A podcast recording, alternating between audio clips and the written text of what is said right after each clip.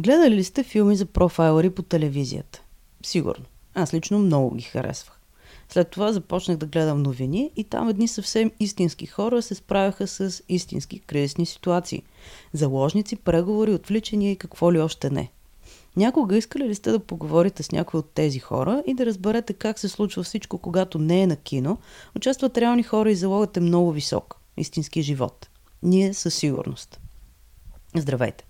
Аз съм Ирина, а това е Сонар, подкаста, в който говорим с хора, които харесваме за неща, които ни интересуват. Днес ни гостува Тодор Тодоров.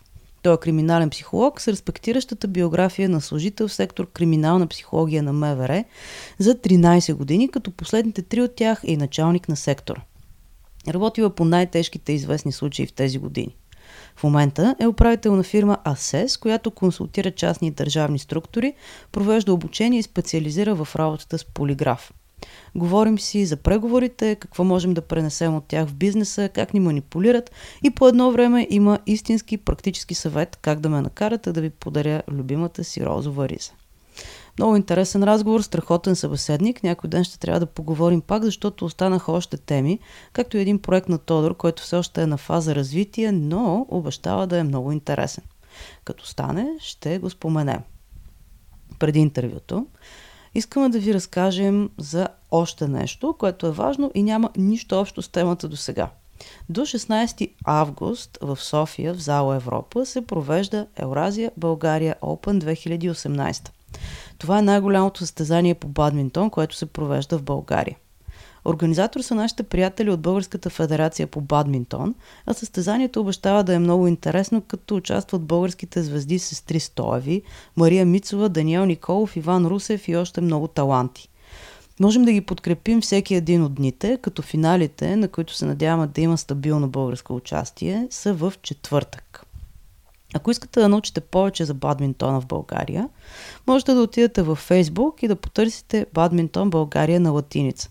Това е страницата на федерацията, където се публикуват новини и събития.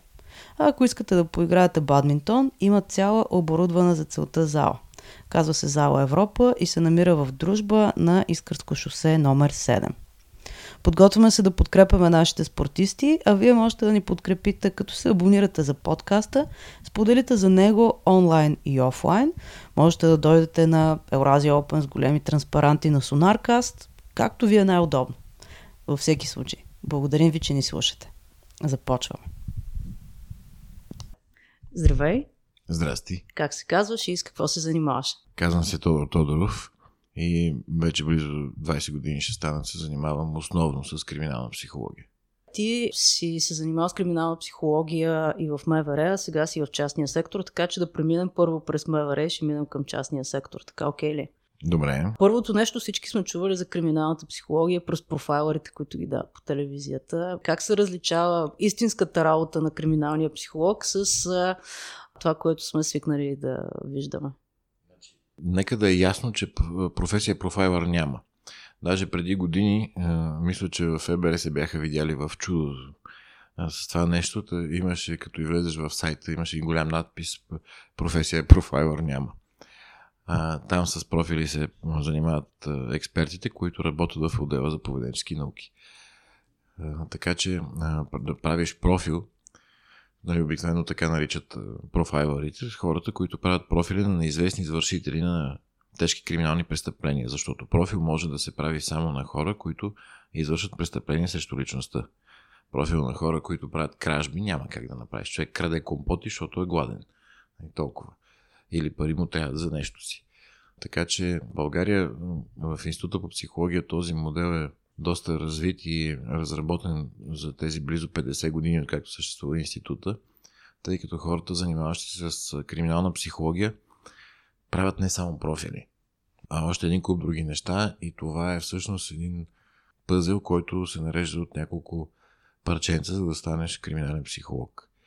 Тоест, експертите, които се занимават с тази работа, могат да работят с полиграф, иначе известен като детектор на лъжата, могат да правят профили, могат да водят преговори в няколко ситуации. Едната е когато имаме заложници и трябва да бъдат освободени. Другата е когато имаме хора, заявяващи суицидни намерения. Това са всъщност така нали, самоубийци. и хора в ситуации, в които имаме барикадирали се лица, които имат някакви претенции или изисквания и така нататък, които доста често са трудно изпълними. Всъщност се оказва, че криминалната психология е доста по-широко поле от това, което си мислим благодарение на това, което ни показват по телевизията. Точно така.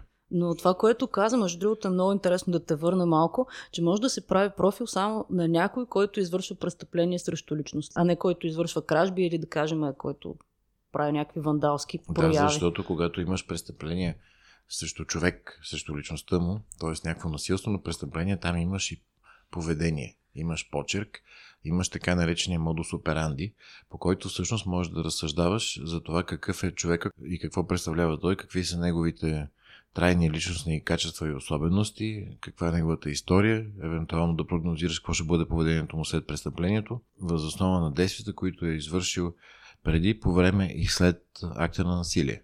Mm-hmm. Значи, ако открадна кола, това е по-скоро моята работа. Няма ако откраднеш кола, си автокрадец. Да, няма профил. Ако извършиш убийство с изнасилване, обаче, примерно, mm-hmm. да речем, или някакъв педофилски акт, може много повече неща да се кажат за теб, за да бъдеш открит. Mm-hmm. А това доколко е точно сега, не само в Кое? правенето на профили, поведенчески профили. Приема се, че ако профила всъщност е на 70-80% съответства така на извършителя, може да се каже, че е успешен. Mm-hmm. Това е голямата разлика между профил и портрет. Психологичен портрет е когато правиш на известен човек, където работиш с него, пускаш му тестови методики, водиш беседи и така нататък и накрая го описваш, извличаш важните неща и спецификите, естествено, от неговата личност, характер, темперамент и така нататък. Докато при профила не го знаеш човек. Профила е на неизвестен извършител. И в България, по принцип, модела, който е наложен, когато има такова престъпление, първо се прави профил, когато полицията първоначално не може да събере достатъчно данни, улики, за да задържи и да бъде разкрит извършителя.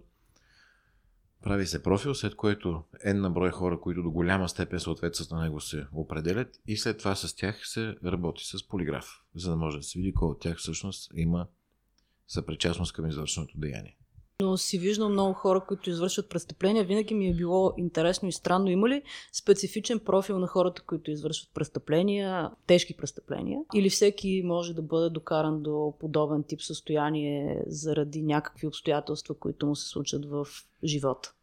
Специфичен профил, то първо зависи от престъплението, какво е то.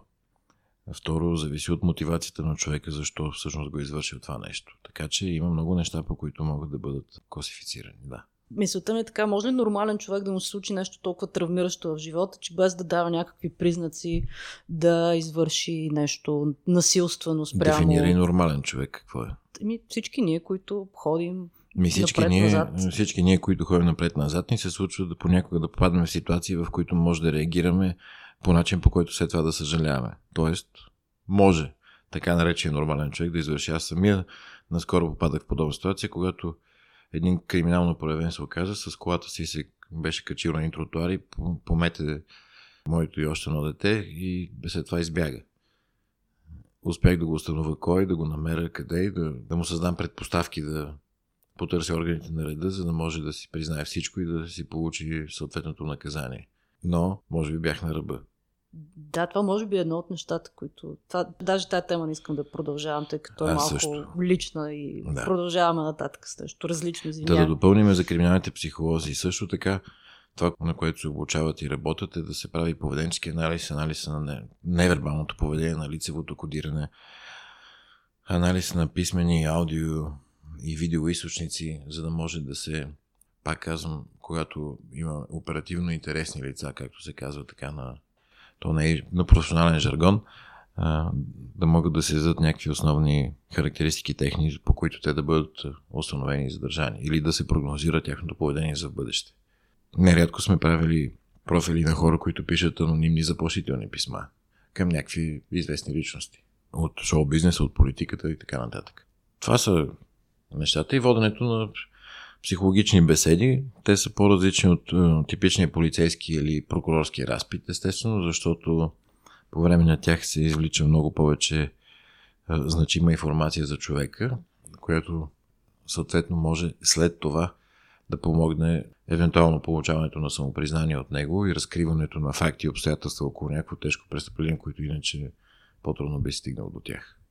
Освен правилето на профили, нещо друго, с което си се занимавал е преговори с хора, които имат заложници, преговори с хора, които са в критична ситуация, хора, които са на ръба на самоубийство и така нататък. Как се провежда такъв тип преговор? Как се подготвяш, за да влезеш в подобна ситуация? Още може ли да се подготвиш, за да влезеш в подобна ситуация, да преговаряш с някой, който е в такава подготовката, за да можеш да участваш в такава ситуация е доста дълга и сериозна и не всеки може да го прави. Защото това поставя много сериозни изисквания към качествата на човека, който ще го прави със сигурност трябва да си много по-устойчив на стрес и то много високо напрежение има тогава. Също така трябва да можеш да мислиш много по-бързо и по-гъвкаво, да си по-комбинативен. Тоест в такива ситуации да не блокираш, защото понякога те излизат извън твоя контрол и ти трябва да си готов за това нещо, за да го владееш. Така че първо се изискват сериозни качества от човека, който ще го прави и второ се изисква естествено и сериозно допълнителна информираност и подготовка, когато влизаш в такава ситуация. Ако е ситуация с заложници, със сигурност и така че не си първият човек, който отива там. И от органите на реда, които вече са се събрали и са събрали някаква информация, всичко, което мога да получиш и то да е достоверно, на тебе може да ти бъде от полза. А, вече при ситуациите с лицата, които са в критично състояние и заявяват суицидни намерения, там е малко по-различно, даже не малко, но ти така че пак първоначално се информираш за това откъде е тръгнал проблема, към колко часа съответно, какво точно се е случило до момента. Едно от първите неща, които трябва да направиш е, ако проблема е свързан по някакъв начин с близкото му семейно обкръжение, тези хора да ги изведеш от обсек, така че да... Тоест ти не ги извеждаш ти, но да го кажеш това на съответно на органите на реда да ги отстранат, за да не предизвикат повишаване на напрежението.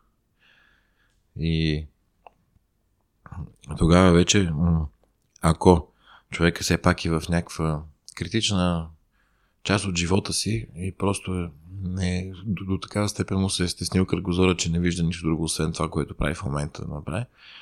Първо той, ако иска да се самоубие, ще да го направи. В повечето случаи това е по-скоро зов за внимание. Затова в такъв момент първо трябва да си ясно, че тази ситуация няма как да приключи за 5 минути. Имал съм един единствен път, е, такава случка. С един аз го бех кръстил така на жаргон серия самоубиец. Той всяка година, май месец, някъде отиваше сградите около медицинска академия по-високите да скача. И аз на края на третията или четвъртата година, като го видях, че той викаме, пак ли си ти бе? И той каза, о, чакай, сега слизам. и, това ми е всъщност така най-бързия такъв, малко комичен случай, но пък и за сметка на това. Сега, то не мога по само сериозни неща да се занимаваме, трябва да се посмеем. Така че трябва да си наясно, че това може да продължи часове и то много. Трябва да се подсигуриш съответно първо ти с търпение и здрави нерви, защото понякога а, самия човек, който е в критична ситуация, може да те провокира по всевъзможни начини. Трябва да си в добра физическа кондиция също така, защото може да има възможност, ако той да речем виси от някакъв мост или от някакъв а, первас, в някакъв момент, когато ти си най-близо него да го хванеш. Тогава това мога да го правиш само единствено ако, пак казвам си, добра физическа кондиция, не представлява заплаха за теб или за него. И си изисква много точна преценка за това нещо, защото нерядко се стига до сборичкане в такъв момент. И ти трябва да си уверен в това, че ще надележа в тази ситуация. Ще се върнем на преговорите, защото за това сме се събрали да си говорим, но един малко по-страничен въпрос. Ако това ти е работата от 9 до 5 или когато си на работа, как успяваш след това да си прибереш къщи? Има ли някаква механика, която всъщност да посъветваш хората, които работят високо стресова работа, какво могат да направят, за да не го пренасят това след това в личния си живот?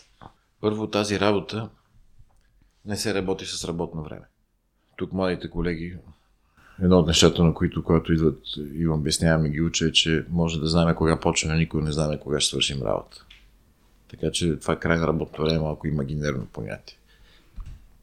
Когато беше случката в Сливен, аз отидох в 8.30 на работа и се прибрах след два дни. Така че а, няма как От случката да кажа, в Сливен, само да напомним, беше банкови обер, в който имаше заложници. Да, 6 жени бяха заложнички тогава. И за 19 часа преговори бяха Живи и здрави всички. Супер. 19 часа преговори е много време. Това е 19 часа, в които си постоянно на 100% вниманието ти е там и ти трябва да внимаваш за всеки един момент. Да. Вау. Адреналина е много високо, затова пък след това имаше, когато при... една така ситуация като приключи, после да отговоря до някъде на въпросите за вкъщи, можеш един, два, три дни да стоиш и да гледаш в една точка и да не мога да говориш с никой, защото не мога да поемеш нищо в този момент. Даже не мога да си го представя как се случва. Добре, когато преговаряш с някой, в бизнес преговорите знаем, нали? Трябва да видим какво иска другия човек и можем да направим компромиси до някъде. Нали, това е което ни учат в, в бизнес училищата. Нали. Да се срещнем по средата с, с другия човек, с който преговаряме с едни големи кавички. Когато преговаряш с... съгласен с това. А, супер. Това беше другата част от въпроса ми, защото ти ако преговаряш с заложник, не можеш да кажеш, вземи ти три, аз ще взема три и си тръгвам. Трябва да си постигнеш на 100% за това, за което си отишъл. Това принципно е така, но ти с а, похитителя също се преговаряш и за тебе заложници по някакъв начин с ток. Mm-hmm. Знам, че звучи доста грубо, но е, е важно да е така, защото ако аз в този момент се вържа на техни вопли или на не, някаква такава ситуация, в която напрежението нараства, тогава аз ще загуба контрола над ситуацията и това не е добре за никой в тази ситуация.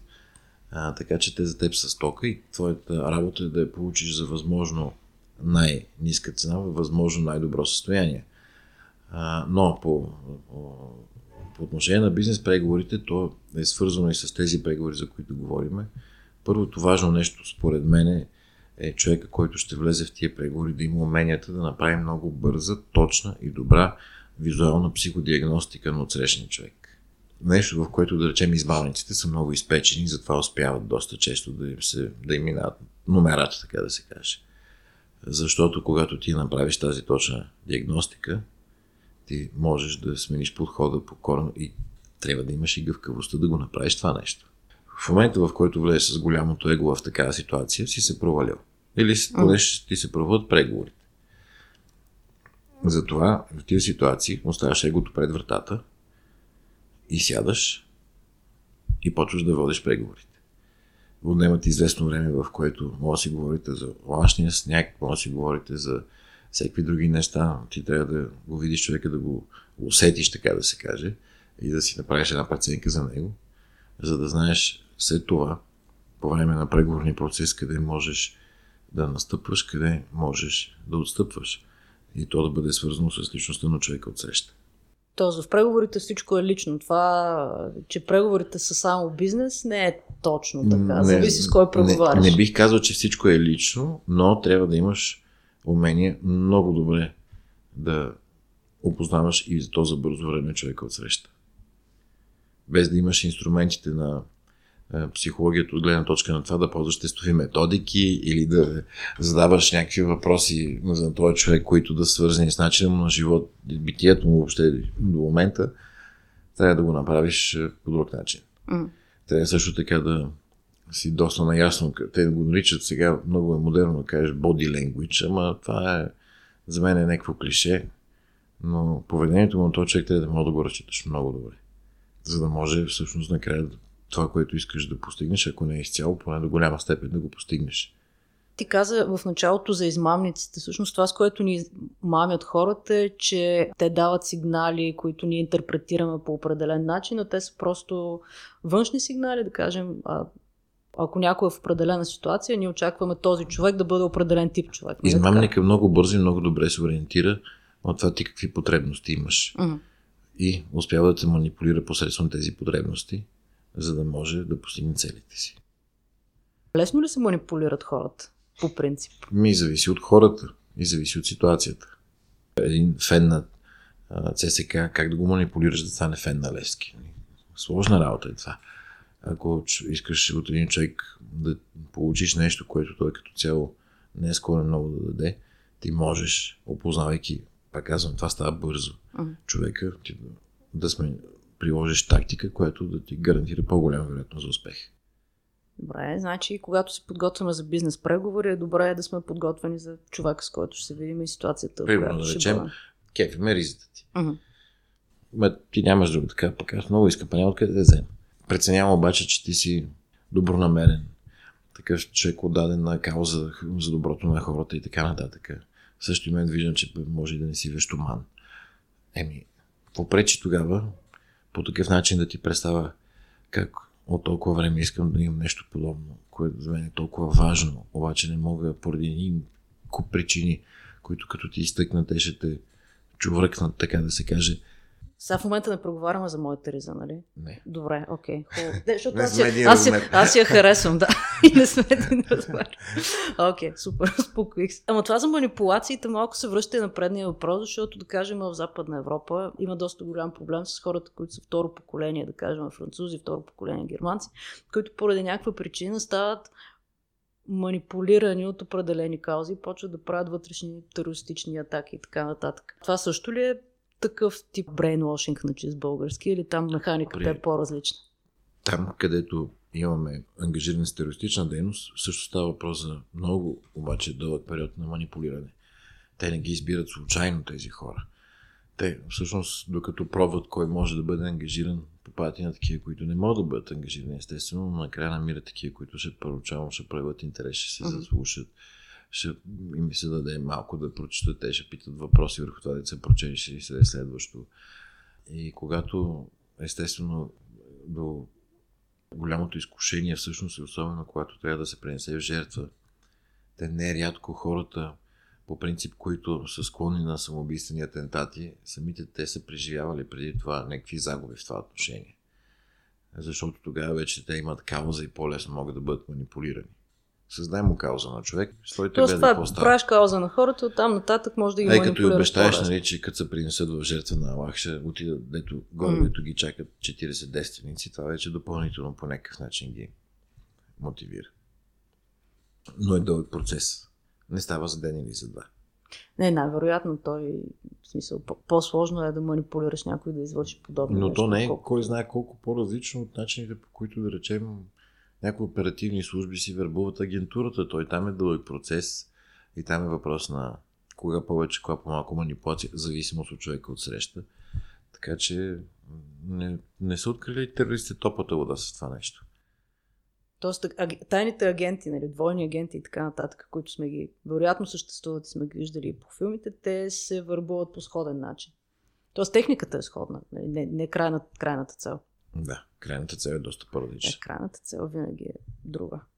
Добре да се върнем към бизнес преговорите. Как човек може да стане по-добър в, в това? В смисъл да, да води повече преговори, да си поставя цели. Ако трябва да дадеш няколко лесни стъпки с това, да станем по-добри преговарящи. Ами, със сигурност първата му работа, която е изключително важна е да се развие той като личност и да се опознае колко се може по-добре. Да, да дръпне предетата и да погледне и така малко от по-тъмната страна на нещата, които там тези процеси доста често ни оказват влияние, което понякога дори не си даваме сметка как това се случва. Да опозна, ги опознаем и да можем да работиме с тях, така да го кажем, за да ни вършат работа. И защото когато го направим със себе си, тогава вече много по-лесно го правим с другите хора. Мгм. Иначе, а, ако трябва да водиме преговори, те ще бъдат на много повърхностно и шаблонно ниво, ако ние не сме навлезли по-навътре и не сме се опознали себе си. И не сме изяснили при себе си как се случват някои механизми. Между другото, не знам дали знаеш, но психологията мисли, ако не бъркаме една от науките, която в последните, може би, 200 години няма почти никакво развитие. Така ли? Ами, сега има някакви терапевтични методи, примерно, които се появяват нови и нови, но те като цяло не са кой знае какво. Аз много се занимавам, също така се забавлявам с така наречените коучове, защото Ох, това е болна тема, не дей. коучовете за мен са много симпатични хора. Така или иначе, те, тъй като за разлика от България в белите държави има много сериозен регламент за това кой има право и какво да прави по линия на психологията и съответно на психотерапията. Те са си измислили вратичка братята американци, хора, които не са завършили психология да занимават с нещо подобно и създали коучинг. С изцяло, естествено, такива прагматични цели. Но, щом ги има, значи явно някой има нужда от тях. Значи има коучове, които сигурно вършат работа. Нали? Има, а, аз, аз познавам хора, които наистина помагат на хората да се Няма развият. как да свършиш работа, ако отсеща няма човек, който не иска да свърши работа с него. Задължително. Ама има и хора, които разни псевдоколчове просто им взимат парите за глупости. И то това е проблем, че има хора в а, ситуация, в която са уязвими и разни хора вместо да им помогнат се възползват от това. Да. С, с тия всичките модерни колчове, малко модерен тип измама. Аз виждам твоята потребност и сега ще я запълня с нещо, ама то това не е това, което ти трябва терапевтично. Ема то какво по-различно е? То пак е вид преговори. Те ни продават нещо, от което има нужда, защото са докосвали някоя наша потребност. Всъщност. Говорихме си, че психологията им като наука не се е променила повече от 200 години от зараждането си.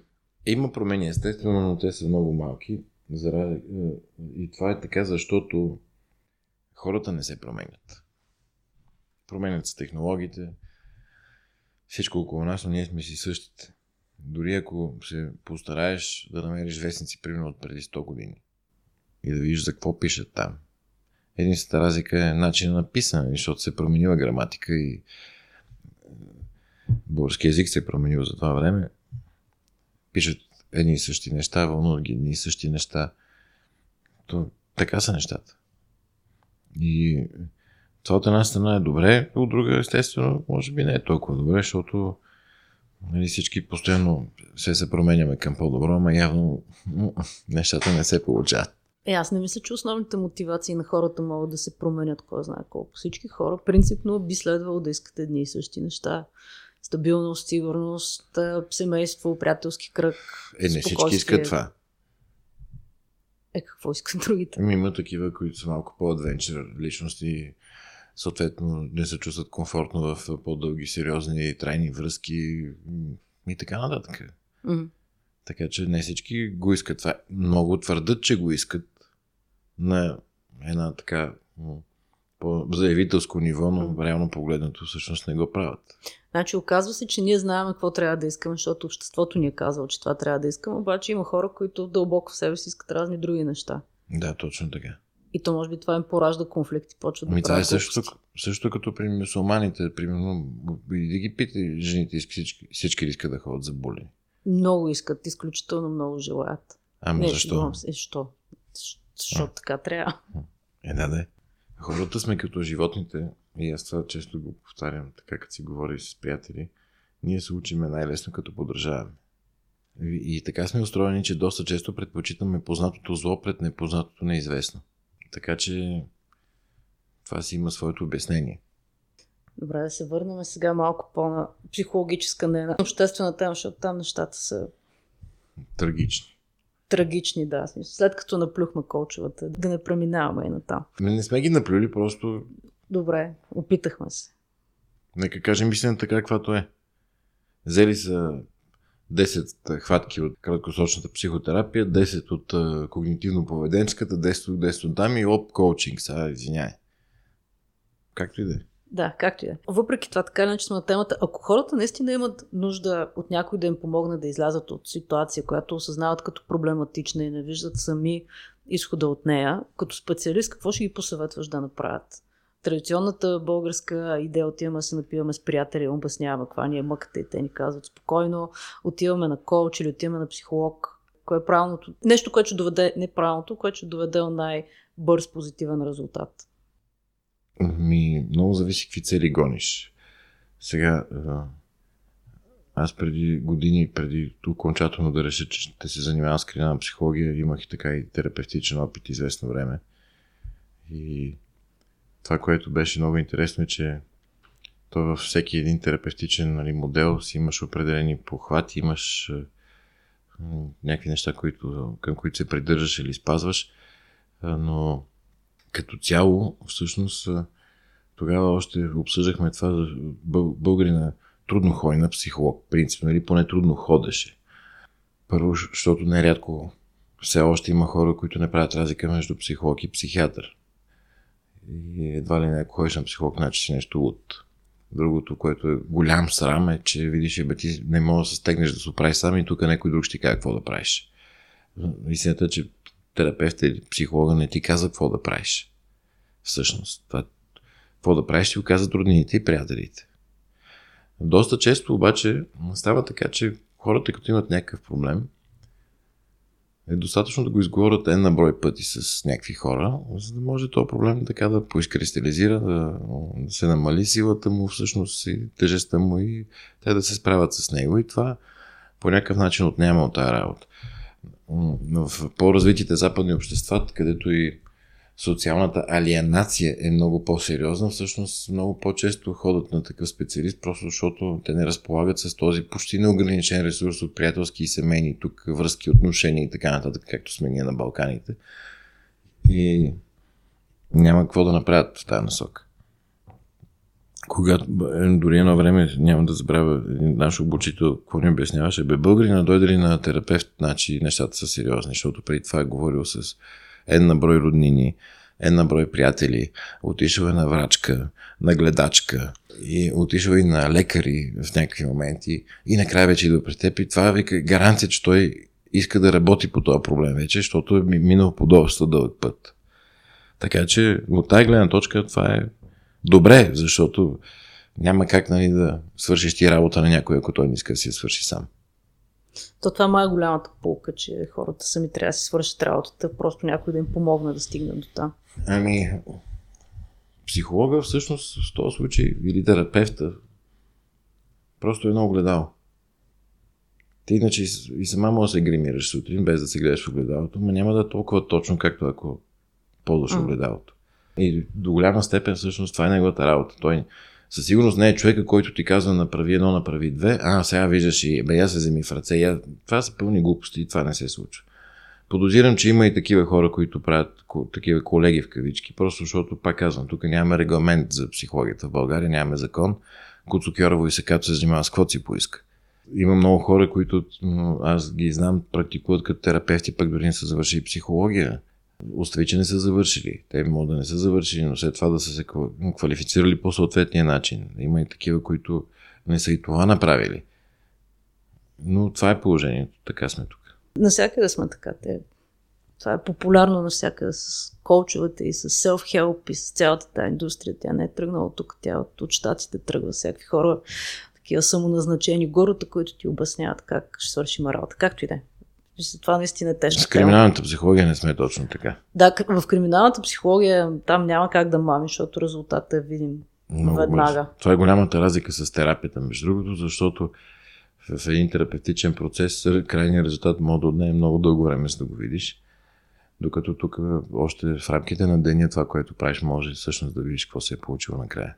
Винаги е, пак се върнахме към това. Винаги ми е било интересно доколко е печеливша стратегията ние не преговаряме с терористи според теб? Защото има, има държави, които го заявяват и наистина не преговарят. Штатите твърдят, че не преговарят с терористи, въпреки това, доколкото съм чувала, има странични канали, по които все пак могат да бъдат освобождавани американски граждани, които са взети като, като заложници. Европейския съюз преговаря с терористи, така че има различни подходи.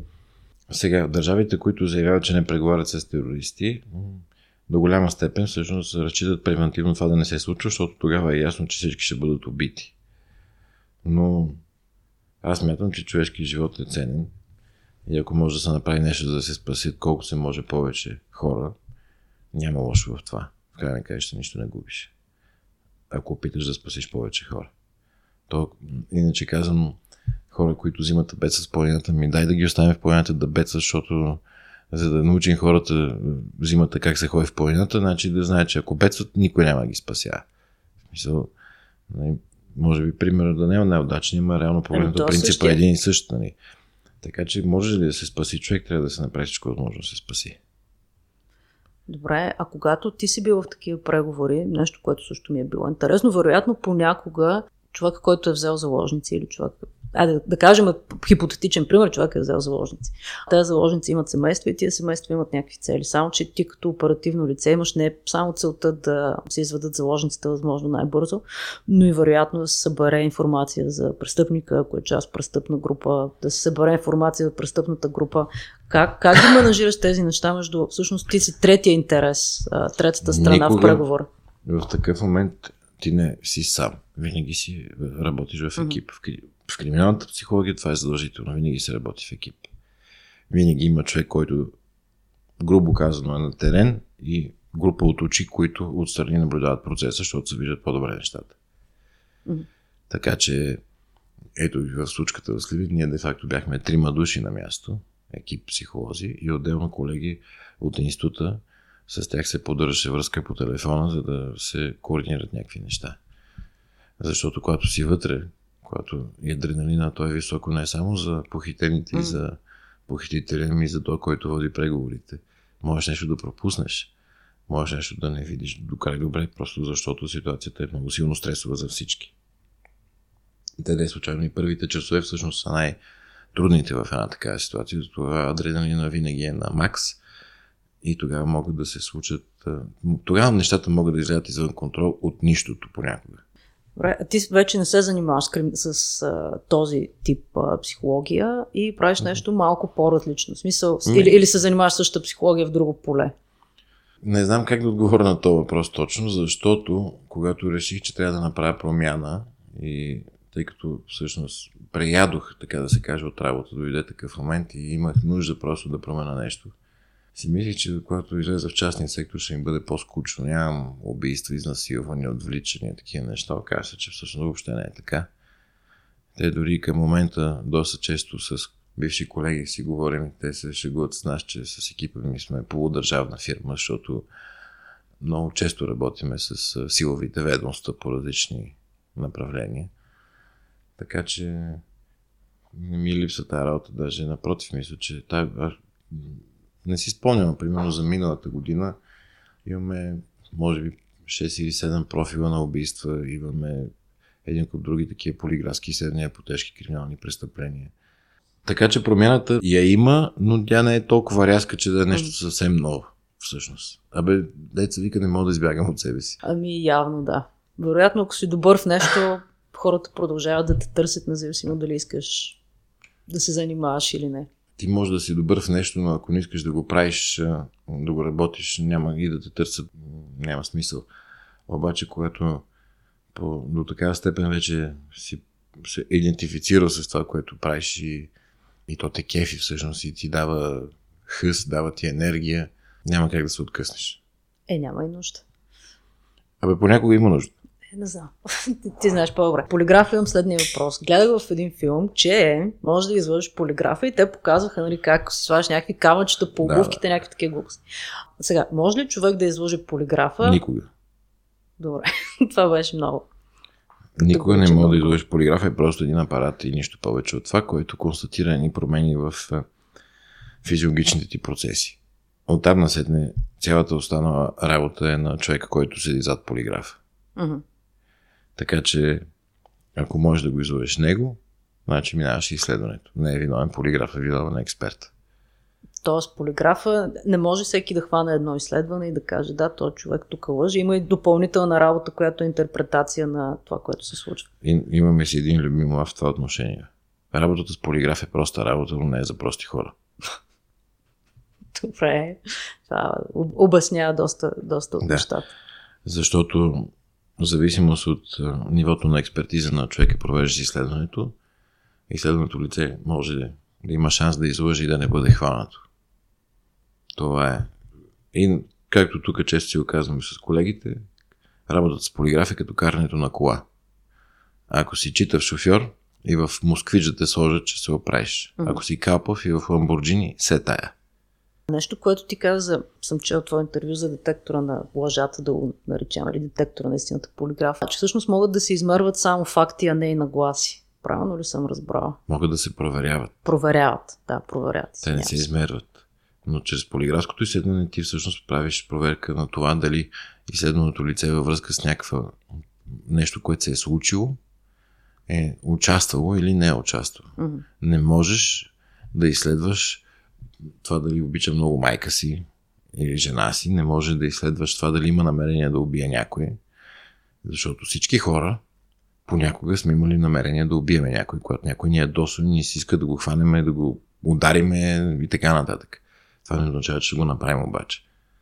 Така че за това, чрез полиграфското изследване могат да се проверяват само конкретни постъпки дали са извършени, но не чувства, емоции, намерения и така нататък. Това е важно, защото в популярния свят в, дали, с те, подоб, подобен тип изследвания се ползват за какво ли не. Да, те доста често. за интервюта за работа и така нататък. В интервю за работа можеш да ползваш полиграфа като етап от това, така да го наречем интервю, в което да провериш в зависимост от спецификата на работа този човек дали не идва с предварителна подготовка да изнася информация, дали няма някакви зависимости, които биха били проблем в някакъв момент, примерно хазартни, наркотични или алкохолни. Оказва се, че в България, това, което тук работим с колегите, най-често и най-големият проблем е хазартната зависимост. Наистина. Народа просто е пошторял. Ама истински хазарт, такъв, който е вече отива към медицинско А не състояние. мога да кажа следното нещо. Евола на маркетинговия отдел на известна, тя не е единствена, така че и голяма игра по телевизиите, защото не знам дали ти е правило впечатление, но в София и в Пловдив, може би, половината държава живее Да. и работи. Мгм. Колко хора печелят от тези два града? Ами, пред... нямам представа. Има ли такава статистика? То няма никаква статистика. Но това, което дават поне по телевизията, че са спечелили, винаги са отгорно на донище и са или се от места с така доста сериозен проблем с безработицата. Така че добре го продават. Всъщност това е за да може хората, които са най-уязвими, да се идентифицират с печелищата, защото да кажем, ако ти живееш в София, имаш нормална работа, първо Точно така. няма да тръгваш да, да смяташ, че може да се оправят нещата само С през лотарията. Тоест имаш и други механизми за справяне. Обаче ако нямаш и не виждаш перспектива, смяташ, че лотари... Да, Ама това е много по-долу. факт. Не, не е по... В смисъл, работи. Сега, по-долу, Работи, по-долу работи. аз не, не му се кефа. Кефа се до толкова, колкото са го измислили, Мгм.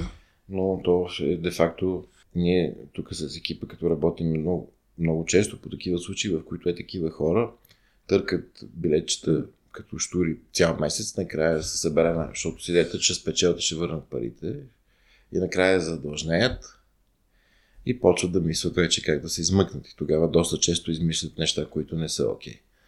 Но то е като се носи в тунел. До такава степен ти се стеснило всичко и на този проблем, че дължиш пари в случая и трябва да направиш нещо и тогава или ще откраднеш, или пък ще излъжеш, че са те обрали или нещо такова. За да може да се спасиш на момента. Това за зависимост от хазарт, аз не съм си го представил като разни казина и така нататък. То май, може много по-лесно да станат нещата. Еми да. Добре, какво често... Нека, нека, виж само когато има някаква по-голяма обявена натрупана печалба, какво става пред е, Е, как опашки, пунктовете. Еми, за това говорим. опашки хората взимат по 20 билетчета и така. Последен въпрос, защото напреднахме малко с времето. Какво най-често проверяват хората в бизнес средите през полиграф?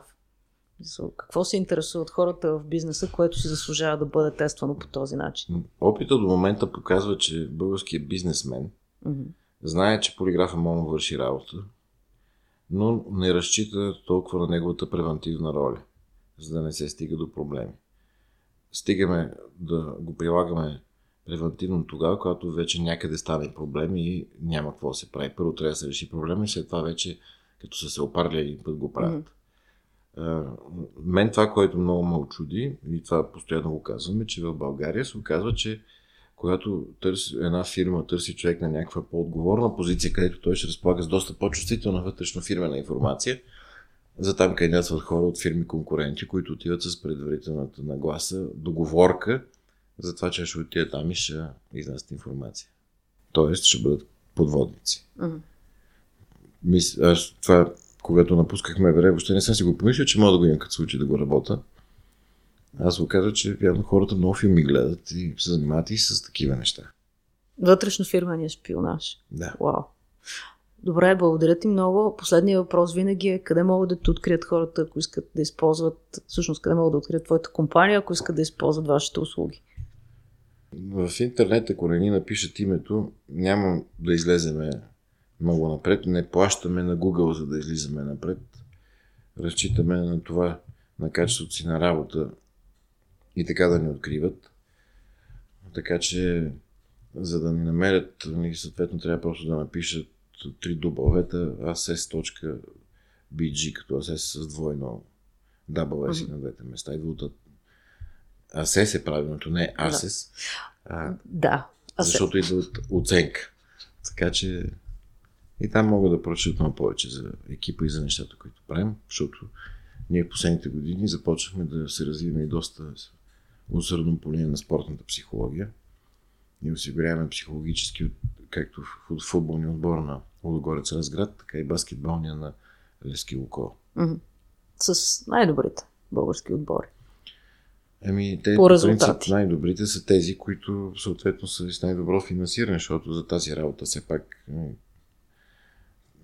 аз едно, една от каузите ми, с което съм решил, всъщност, защото аз съм човек на каузата определено, е да се боря, е, че психологическият труд в България е обидно ниско заплатен.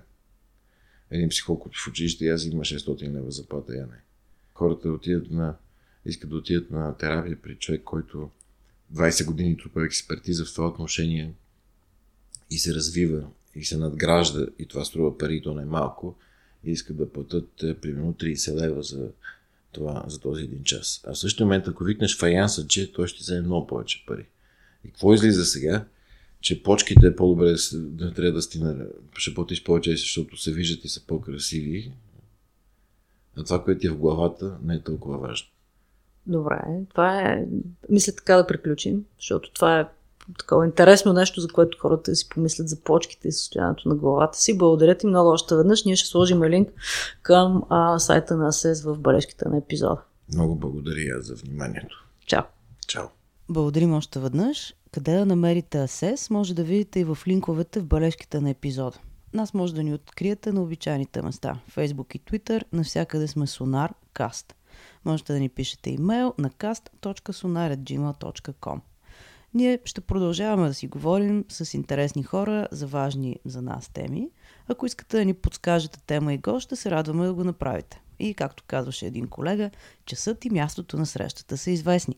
А именно, когато ви се слуша подкаст, където ви слуша подкаст, както ви харесва да слушате подкасти или да ги гледате в YouTube канала ни. Ние ще се върнем след седмица с чисто нов епизод и гост и ще говорим на съвсем различна тема.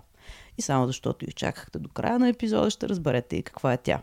Именно летенето, безпилотните самолети и бъдещето на транспорта. Благодарим ви, че ни слушате. Чао и до скоро!